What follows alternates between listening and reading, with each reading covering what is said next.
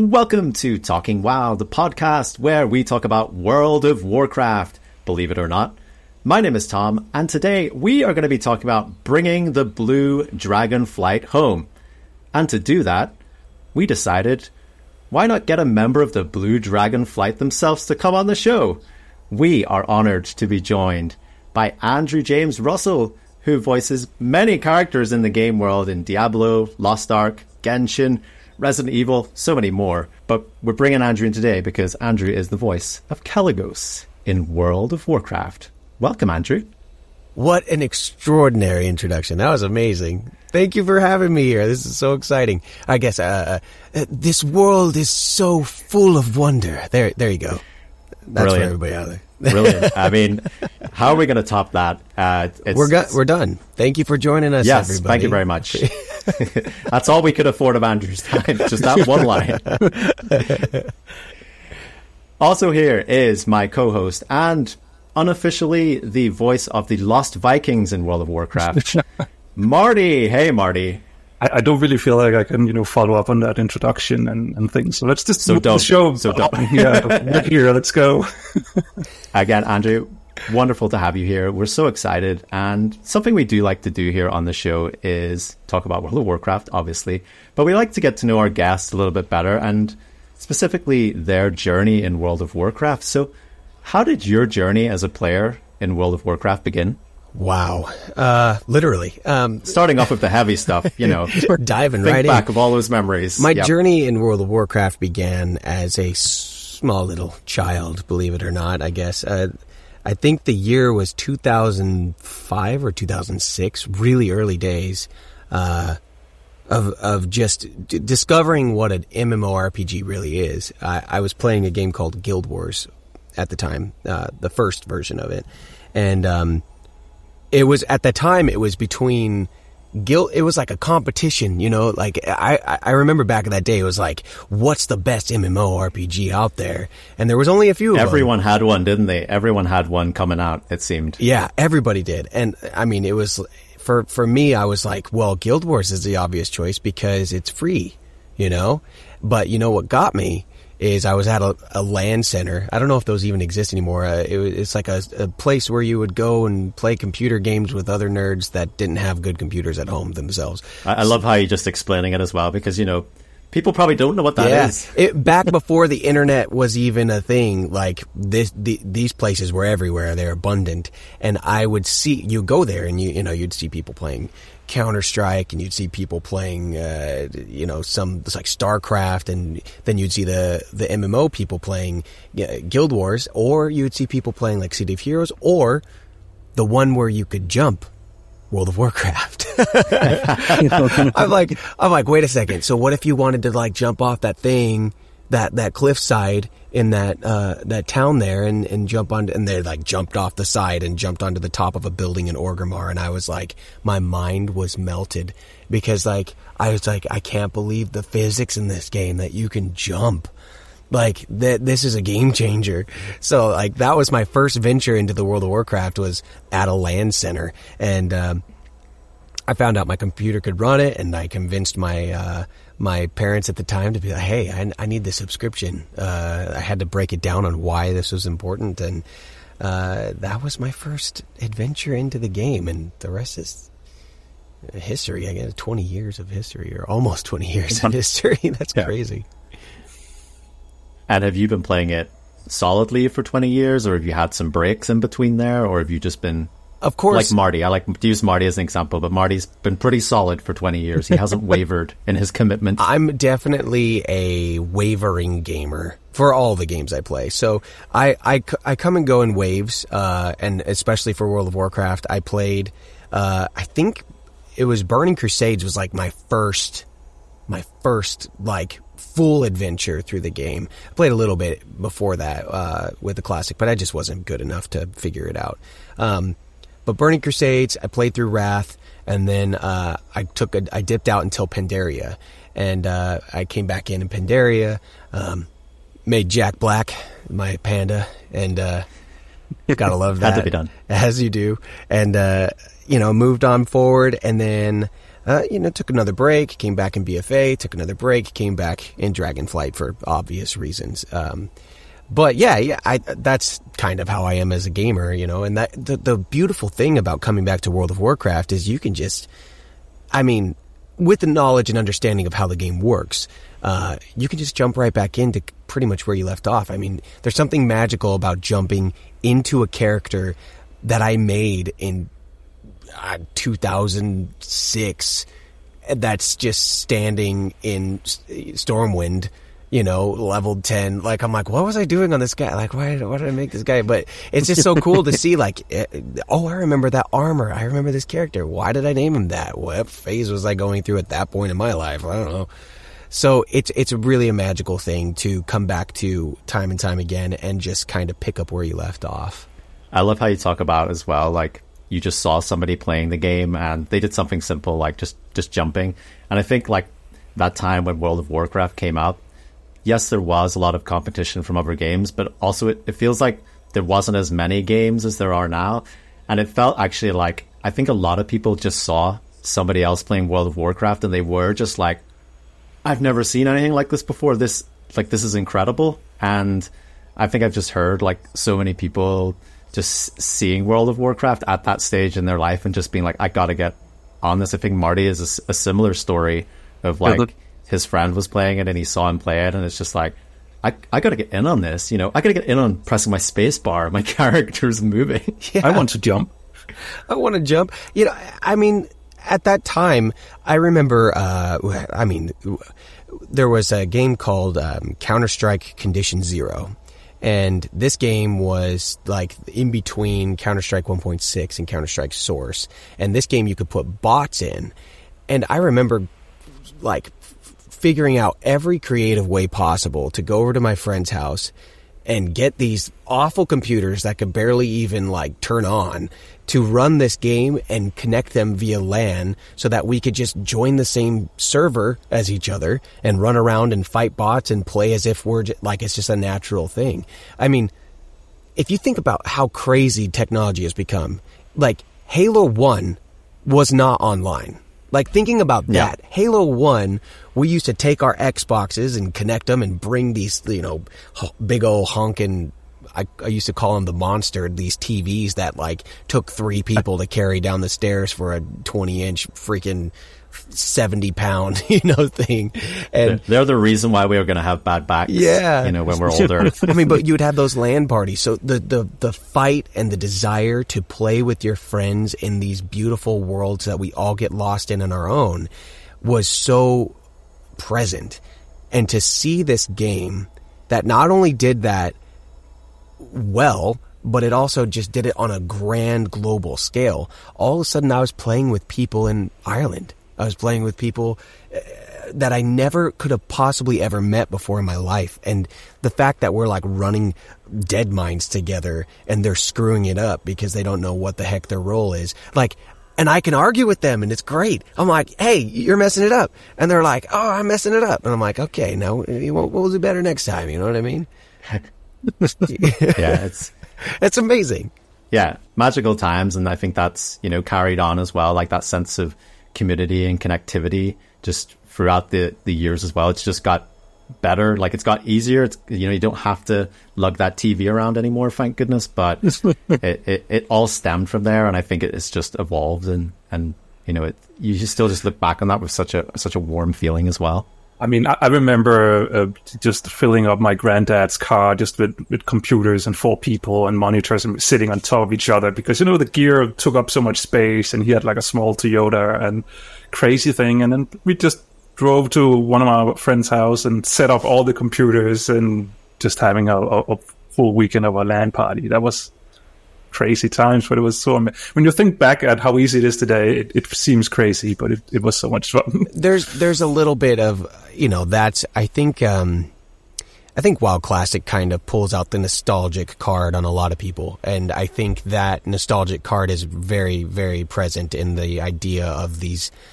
We kind of almost wish that we could kind of go back to those days a little bit sometimes. And I feel bad for current generation sometimes of kids who just don't, like, I feel bad and I don't, because it's remarkable how it is now. But I also, there's something about, you know, those days of having, like, I have pictures of me and my three friends in, you know, in their basement with, you know, all of our computers. We got, like, we spent like 6 hours getting it all worked up so it's all like perfect so we could go and we could be next to each other running raids or playing first person shooters or whatever it was that we were doing. And like, we thought we were the most clever people in the universe because we're like, we got an unfair advantage because we're sitting next to each other, you know, like we could see, oh, you just lost to that guy? I'll go find him. You know, like we had it.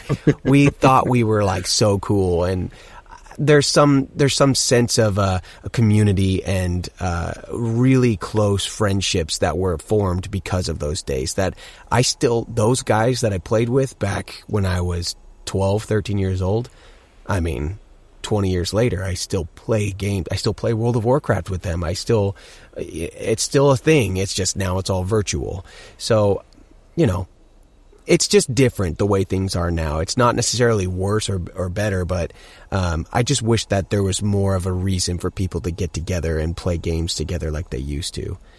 I miss it a little bit. Nostalgia.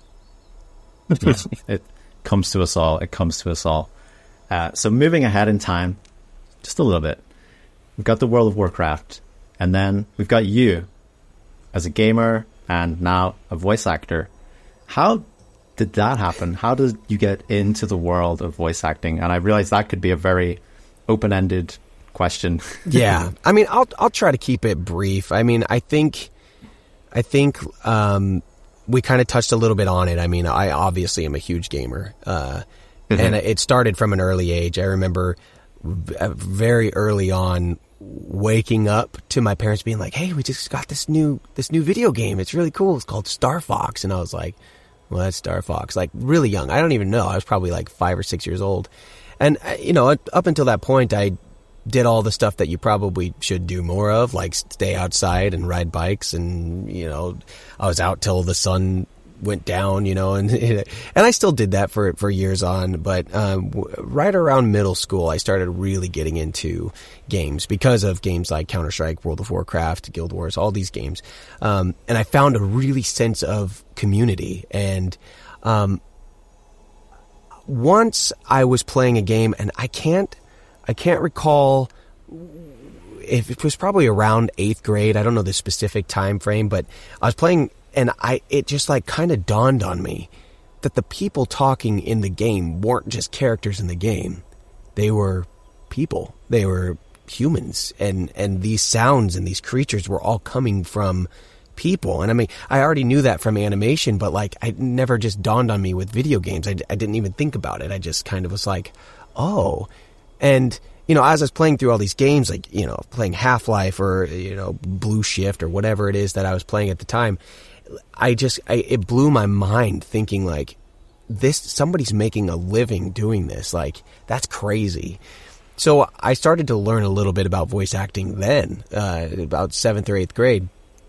And when I got into high school, I was a little bit lost. I was a little bit kind of like a kid that didn't really know where he belonged. I felt like, I wasn't a very academic child, and I wasn't a very, I wasn't into sports. I wasn't into chess. I wasn't into any of these things. I like playing video games and I like doing that stuff. And I walked in my first day of high school, and this was just a freshman day. It was the first day for just a freshman, so they're not overwhelmed. And all the teachers were out in the hallway greeting everybody. And for whatever reason, I walked in and I just immediately went to the right inside the front doors of my high school. And the theater teacher of the school was like, you know, actively recruiting people to come into class because there wasn't enough theater students. And he's like, hey, you should come, you know, be in theater. Like, it'll help, you know, it'll help with whatever it is that you feel like you need to, like, get out of you, you know. And I just thought that was interesting. So that kind of sparked a theater bug in me, and lo and behold, I went heavy into that. Marching band, theater, video games. That was like my life in high school. And I decided theater was the way to go. So I tried to get into theater. I tried to do, after high school, I tried to get into a theater college, and it didn't work out at first. And I was like, well, I'm going to be realistic. I'm going to go get a coding degree. I'm going to learn C++. That's good. And but I'm still going to have some fun. So I'm going to get a game design degree as well. I'm going to do them side by side. So for almost 3 years, I did that. And I found myself just not fitting in that crowd either, like fitting in the programming side of things. Game design was still super fun to me, but I just felt like I needed to do more. Like the theater was calling me. So I ended up going to school for musical theater. I found another school and I auditioned for it and I got in, and I did musical theater throughout college, and throughout college I still had that voiceover thing ticking in my brain. My second year of college, I bought a microphone and I was like, oh man, it'd be so cool to be in video games animation someday. Where do I start? I started doing like my own commercials for like products that I had in my refrigerator. You know, like I think I have this awful recording of me reading the little catchphrase for Foster Farms corn dogs. I was like, Foster Farms corn dogs, you know, like I thought I was being so cool. I was like, yeah, this is great. I like put some like royalty free music to it. I was like, yeah, this is going to be. That is today's sponsor today, by the way. No, Foster Farms corn dogs. Yeah. But like, I remember like, I just loved it, but it never was like an accessible thing. It just always felt like, I don't know what this is, but I know that I love it. I know that this is something that I'd want to do someday. And all the while still studying musical theater. I graduated college, did a lot regionally for about 2 years. I did theater, and then I moved to Los Angeles, and this was finally the time for me to, I was going to get into TV film. That was like my goal. So I moved to Los Angeles. I was like, TV film all the way. I'm done doing theater. I've done the professional circuit. I'm not going to leave Los Angeles. And then I booked a Broadway tour of Jersey Boys, and then I left Los Angeles completely, and my plans went completely out of the door. So I toured that for a year and a half, and then I came back and I found out I was living in the hub of voiceover for the entire world. This was back in 2015, and I was like, I've been wanting to get into voiceover forever. Like, this is like a sign. Like I have to figure this out now. So I kind of dove head in, like I just went for it. I learned everything I could learn about voiceover, anything that I could do with a specific goal in mind to be in video games. And I mean, 8 years later, here I am. And it's been quite the journey. And if it weren't for my sense of being an outcast, or being lost, or feeling like I didn't fit in any group, if I didn't have that experience and I didn't have that turning point of feeling like, oh, theater, I have,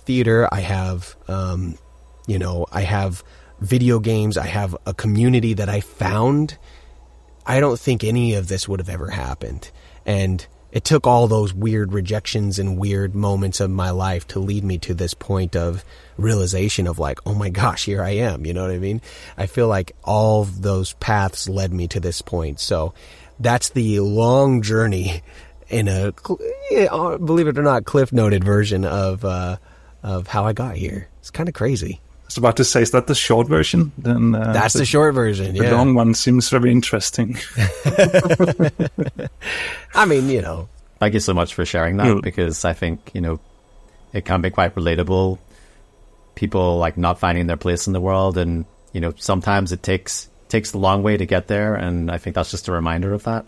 And just another point that you mentioned as well about just when you were younger and just thinking about the character voices in game, and I think, as gamers, it's something we just totally forget about, and we're quite ignorant to that. There's so many moving parts to actually what takes to make a video game, and you know, you've got the music, and you've got the development side, and then you've got, you know, the voice acting as well, and that takes a lot to bring that all together to make the complete package of the game. So it's just like a reminder that, like you say, there's humans behind this as well.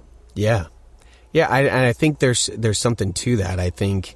So oftentimes we forget that, you know, regardless of what is happening in the world of video games, and regardless of what's happening with the voices in the games, you know, people tend to forget the humanity behind I mean, everybody has a story of something that has happened to them, and that character, you never know.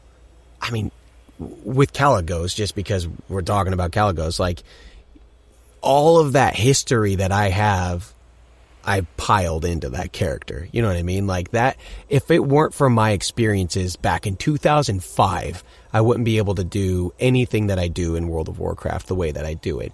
And then, you know, there might be somebody in another game or in World of Warcraft or whatever that has never even heard of the game. You know what I mean? So it's like, but like, that doesn't discount the experiences that they can bring to the role. So it's just kind of a crazy thing when you just think of like, oh my gosh, there's so much that can be behind what's happening behind the character. And it's cool. It's kind of a fun thing.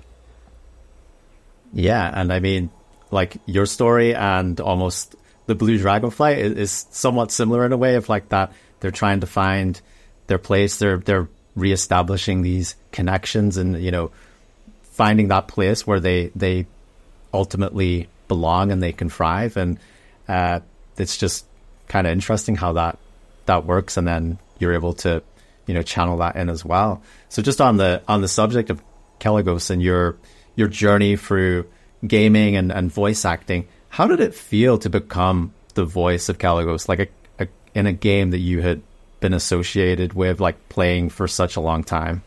It was like, and forgive me, but it was like finding my family. It was like, it really was. It felt, I mean, just going in the first session, I couldn't even believe. In fact, when I auditioned for the character, I thought it was kind of in reference to the character, not actually the character. I thought I was auditioning for somebody else that just kind of was like, you know, that idea.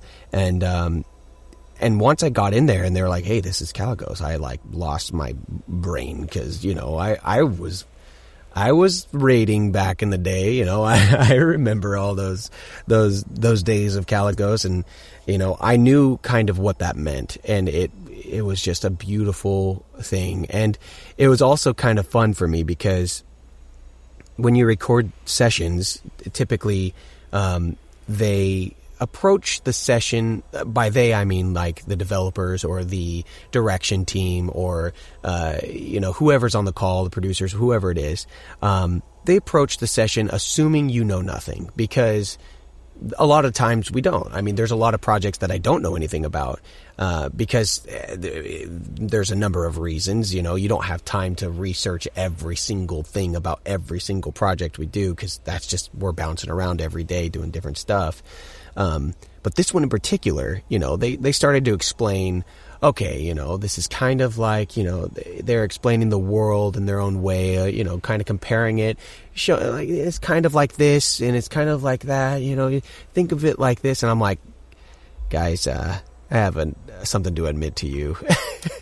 I was like, I have, I don't know, 15 max level characters and over thousands of hours in this game. And they're like, oh.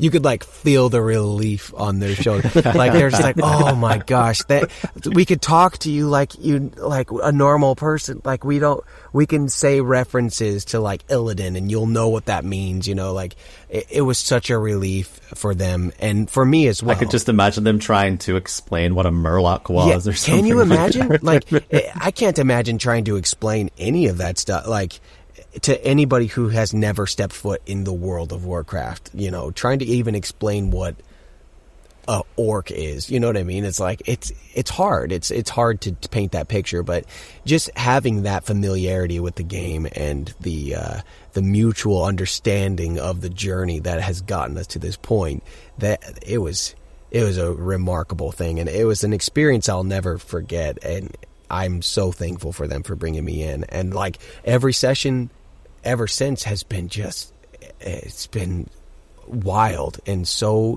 much fun to work with these amazingly talented individuals. It's really cool. So you mentioned it briefly about your collaboration with the game developers, and you also mentioned it about like how you've brought experiences into your voice acting as well. I'd be interested to know, like, how much influence do you have, like, on the character when you're you know, recording your lines or, you know, inputting into like the creative side of that? Sure. I would say it's a, I mean, I don't want to say 50-50, but I would say I think a lot of, with all of us, it's what you bring to the role that kind of inspires more creativity. So when I come in, what I'm giving in my take, if this is a really emotional scene and I'm talking to somebody, in fact, there was a moment when Kalecgos was talking to Sindragosa, and what my question for the creative team at the time was what does this feel like? Does this feel like, because keep in mind, we have a script with words, no picture. This is before everything. We don't have any idea what this is. We have words. It's like you're just looking like a blank page almost. So I asked them the question. I said, what does this feel like? You know, does this feel like you're seeing your love for the first time in 50 years? Or is this you're seeing somebody that you've only heard of in stories that you cannot believe they even exist? Does this feel like you've been betrayed by somebody? You know, like, what does this feel like? And the wonderful thing about all of the producers and the team that are working on the narrative and the cinematics and all the things that Kalecgos is involved with is they always have the most thoughtful and beautiful answers. And they know, they, you know, asking them challenging questions, they know how to deliver because they know the game better than anybody. And they answer it so well that it paints a picture for me as the actor side of me that I can bring experience to that line. So then the line goes from being this generic, you know, I can't believe you're here, to like something that's just so much more profound. Like you've like through talking and back and forth and figuring it out, I can imagine a scenario where it's like, I've only heard stories of you. Like I can't believe you're here. You know, it's so much different, and it transforms the way that you would read the line. And through this collaborative effort, you get to the final result. And I would say it's about like 70-30 more so. You know, it's like I think I like to bring a lot to the table, but I also wouldn't be able to get there without the help of amazingly talented individuals on the other side. So it's very much a collaborative effort. It's awesome. It's my favorite thing to do. We definitely appreciate getting a little peek behind the curtain there as well. And I think that leads into this next part really, really well, because the Blue Dragonflight quest line in 10.1, I think it has been one of the highlights in storytelling in the Dragonflight expansion so far. You've already talked a little bit about what it was like being involved in that. And you talked about, you know, you're just initially just dealing with words on a page. What was it like seeing that finished product? Because I know like the fan base, it was an emotional ride for the players, and it was so well received. And, you know, just traveling back to the old world and just the whole narrative as a whole, what was it like seeing that come to life? Unreal. I mean, listen, when I first got wind of what we were doing on that questline in particular, my first instinct was to open up a book by Christy Golden. Christy Golden actually sent over a few of these books after our first recording, and she was like, check these out. You know, it was a book that she wrote called Thrall, I believe, is the World of Warcraft book. It's the Thrall book. It's all about Thrall, which is funny because it's like, well, it's all about Thrall. What is this? But there's a lot of history and things that happen with Kalecgos in this world. In particular, we learn about Kalecgos' history, and in particular, there's a storyline on the side, which is kind of cool that they put tribute to it with Kirigosa, I believe is her name, which wasn't really in, it was more of a book character that they kind of brought into the game. But the most important thing to me was returning to Theramore.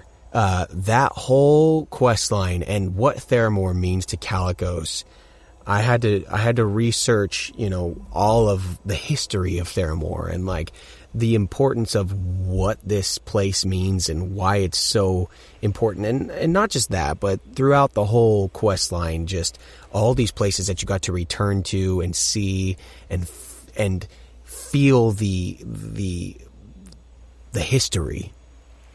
That meant so much to me to return to. So I wanted to make sure in the performance that not only does he speak about his experiences, that he actually remembers and feels those experiences and remembers the history behind each place.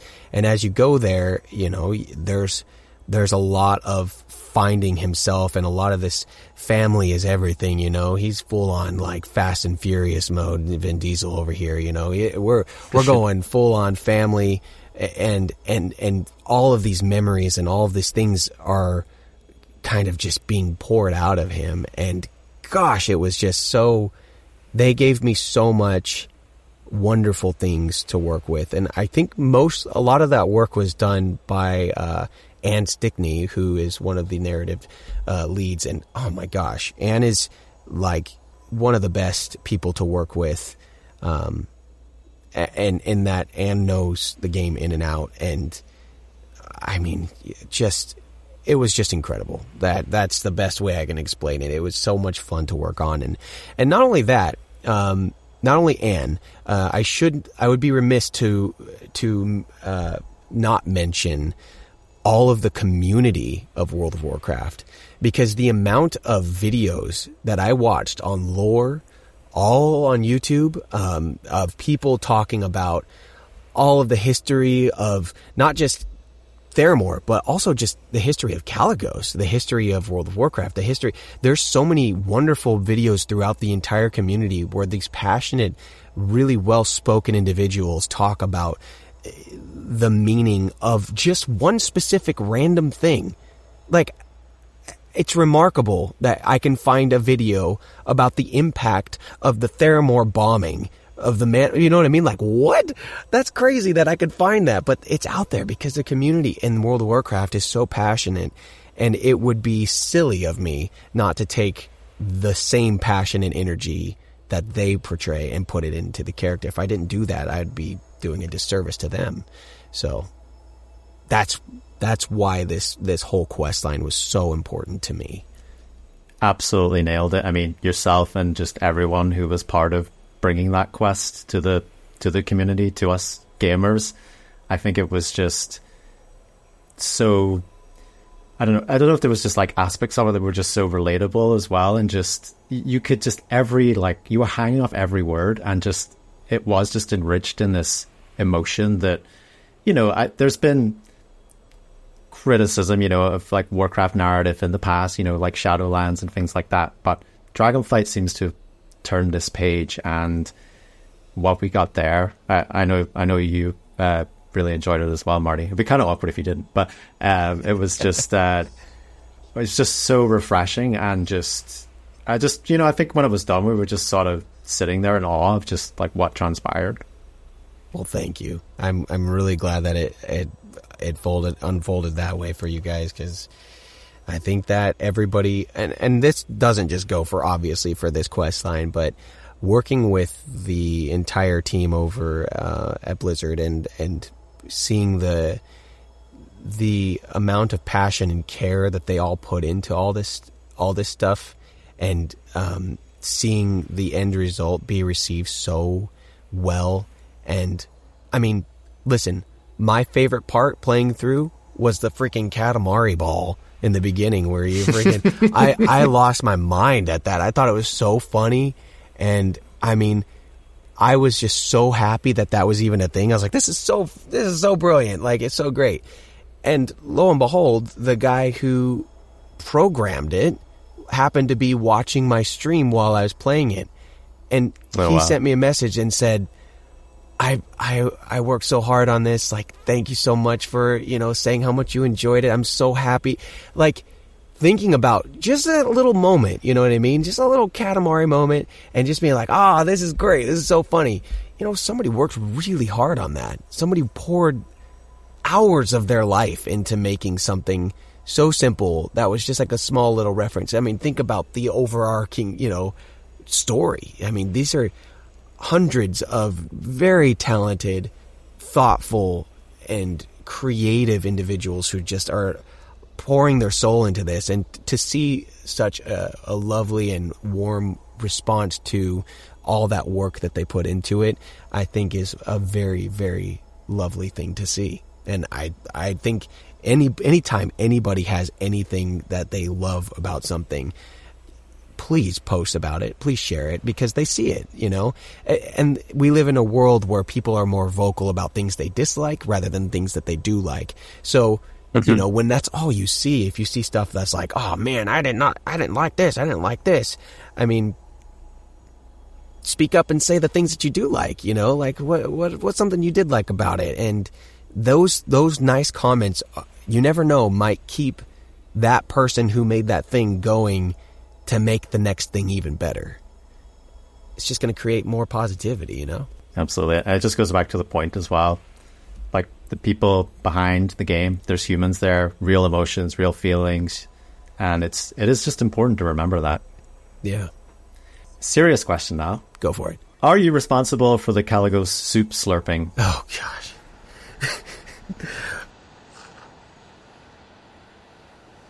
Oh man, I the actual physical sound effect, I don't know if that's me or not, to be honest with you. I don't know if, I don't think I was in there going I might have made some like or you know, some weird efforts and stuff like that. I don't know if I slurped or anything, but you know, that whole soup sequence was so funny. It was like, thanks. Like, I don't know if I want to try this, but yes, that's one of my favorite. I mean, listen, he doesn't even touch the spoon to his mouth. It completely misses. It's which makes it even better. He's like, oh, yeah, oh, this is really good. You know, like pouring it off on the side. Yeah. Like, I love it. That's my favorite animation that they put into the game. I sat there staring at Kalecgos eating, quote unquote, soup for some time, probably too long for a 34-year-old man to be sitting there watching. But here we are. I mean, Kalecgos is just so relatable with everything, but I think that specific moment I was like, yep, you know, just being handed this bowl of kind of fish soup, I'd been exactly the same. Yeah, me too. Be looking for a nearby plant just to, like, to pour it into or something. That was so good. Great. I already drank it. They're like, we've got more. It's like, oh. So you are the voice of Kalecgos, but we decided to throw this question in here as well. If you could pick any other character to voice in the World of Warcraft, who would you pick? Oh, and consider this your audition. Oh gosh. Well, I already got to voice a Tauren. That was always like a dream. Yes. So that's really cool. If you don't know, I'm the voice of a guy named Andante Dormu, Dante for short. He's a bronze dragon, and you could find him over by the Bronze Flight quest line. But I've always wanted to voice a goblin because, you know, I got the thing going. You know, I could do the thing. And I always like the idea that they were just like these, like, hey, get out of here, these little like Joe Pesci sort of guys, you know. But if I could do any other like main character, I think probably I really like Wrathion because he's so sassy. He's just a sassy guy. I think Wrathion would be cool, but I really find Kalecgos to just be the perfect fit for me. I think you summed it up best in that that sense of finding, you know, not feeling like you belong and finding your family. Like, I never even thought about it until you mentioned that kind of is the perfect fit for my story. Is like, I finally kind of found my family. I found the thing that I feel like I was meant to do with my life, and because of that, I can't really imagine getting to voice any other character in the World of Warcraft than Kalecgos. I think it's a perfect fit. What a beautiful statement. And Marty, what do we think about the goblin? Is that pass? Yeah, I think so. I think that should be okay. just a small side role you can quickly do, but I think we want to keep you as Kalecgos. Okay, great. And finally, you obviously can't share too much about the future. You know, you're not a bronze dragon after all, Kalecgos. But what has been your favorite part of Dragonflight so far, excluding the obviously amazing 10.1 quest line? Of course. Excluding that quest line, I certainly found the Azure Span, that whole introduction into what was going on with Kalecgos. His arc throughout Dragonflight has been one of the most rewarding arcs to be a part of as a voice actor in general in all the games that I've ever voiced, because he goes from being this broken, unsure, quiet, somewhat sad and lost individual to being a confident, strong leader who knows where his place is. Like, the difference and the journey to get there pretty much all happens throughout the Azure Span. And I mean, not just because of Kalecgos, but I mean, the Azure Span's like, I mean, we can all agree this was like the best zone in Dragonflight. I think it's so beautiful. I mean, I love the thematic nature of it. It reminded me of Wrath a little bit, which was really cool to go flying through that. You've got the Tuskar in there, so it's, you know, it's automatically the best, right? Yeah, the Tuskar, you know, those. You know, it's funny. Fun fact about the Tuskar: when we first were recording the Tuskar, we were just chatting about life and stuff, and in the booth we were talking about, you know, just what's going on in life, and I was talking about my wife, and I was like, yeah, and this is right before we even start talking, and keep in mind I only see my line, so I didn't know this was a thing, but I'm like, yeah, my wife, yeah, she's a voice actor too, and you know, we're just kind of, we went to the Santa Monica Pier or whatever today, it was a lot of fun. They're like, oh, what's your wife's name? I'm like, Brenna, and they're like, they like lost their minds. I was like, why is that so funny? Like, her name's Brenna. Like, they're like, you're about to quest for the next like 2 sessions with a Tuskar named Brenna that you're, oh my and goodness. Brenna's the first Tuskar that you meet, that you go on all the adventures with the Tuskar, and they just thought it was so funny that Kalecgos and Brenna are questing together and doing all these adventures together and like finding their way together, while the actor for Kalecgos and his wife Brenna are adventuring through life together. It was just a funny moment. So all of that memory of the Azure Span and all those quest lines, the finding himself and all that stuff, it's just, that will forever be one of my favorite experiences, especially for World of Warcraft. Unfortunately, this episode has to come to an end, even though I don't want it to.